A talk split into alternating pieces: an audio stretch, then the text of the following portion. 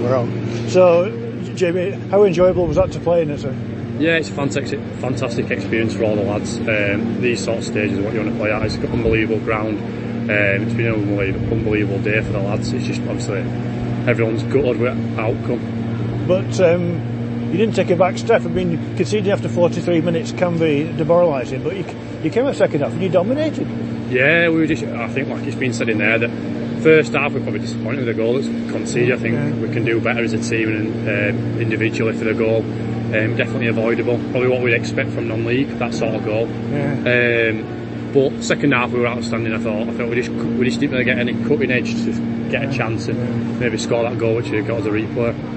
One or two said there was a shout for, the, for a penalty in the second half. Did you have a view on that? Yeah, I think the one in the first half was more for Jordan Pugh. I um, yeah, yeah. thought we struggled with. I didn't think the referee gave us as much as we'd have liked, yeah, or not yeah. probably as much as we deserved. Yeah. Um, but it is what it is. It's that's what happens on day, and we just, like I say, we're just a bit unlucky if anything.